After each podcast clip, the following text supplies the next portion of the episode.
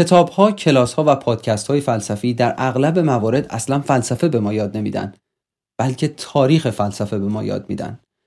یعنی به جای اینی که به ما یاد بدن چطور می‌تونیم مثل یک فیلسوف فکر کنیم خودمون یک فیلسوف باشیم به ما یاد میدن که این یا اون فیلسوف چه نظری داشته و چطور فکر می‌کرده.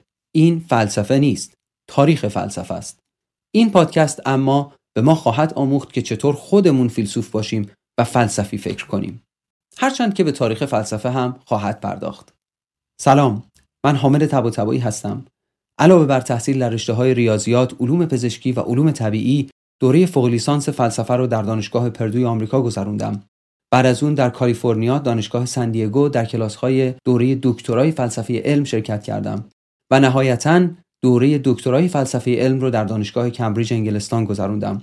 امیدوارم که در این سفر فکری هم سفر خوبی برای شما باشم. این سفر طولانی رو با قدم های بسیار ساده و کوتاهی شروع خواهیم کرد. اول میریم به سراغ تفکر نقاد و فهمیدن مقالطات که سنگ بنای اصلی تفکر فلسفی هستند.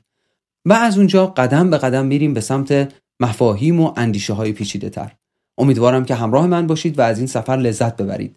این پادکست رو می‌تونید به صورت تصویری در یوتیوب و اینستاگرام و به صورت صوتی در نرم مختلف پادگیر مثل Castbox گوش بدید و ببینید و دنبال کنید. اگر این پادکست رو دوست داشتید حتما اون رو به دوستانتون معرفی کنید تا فیلسوف های بیشتری داشته باشید. تا قسمت بعد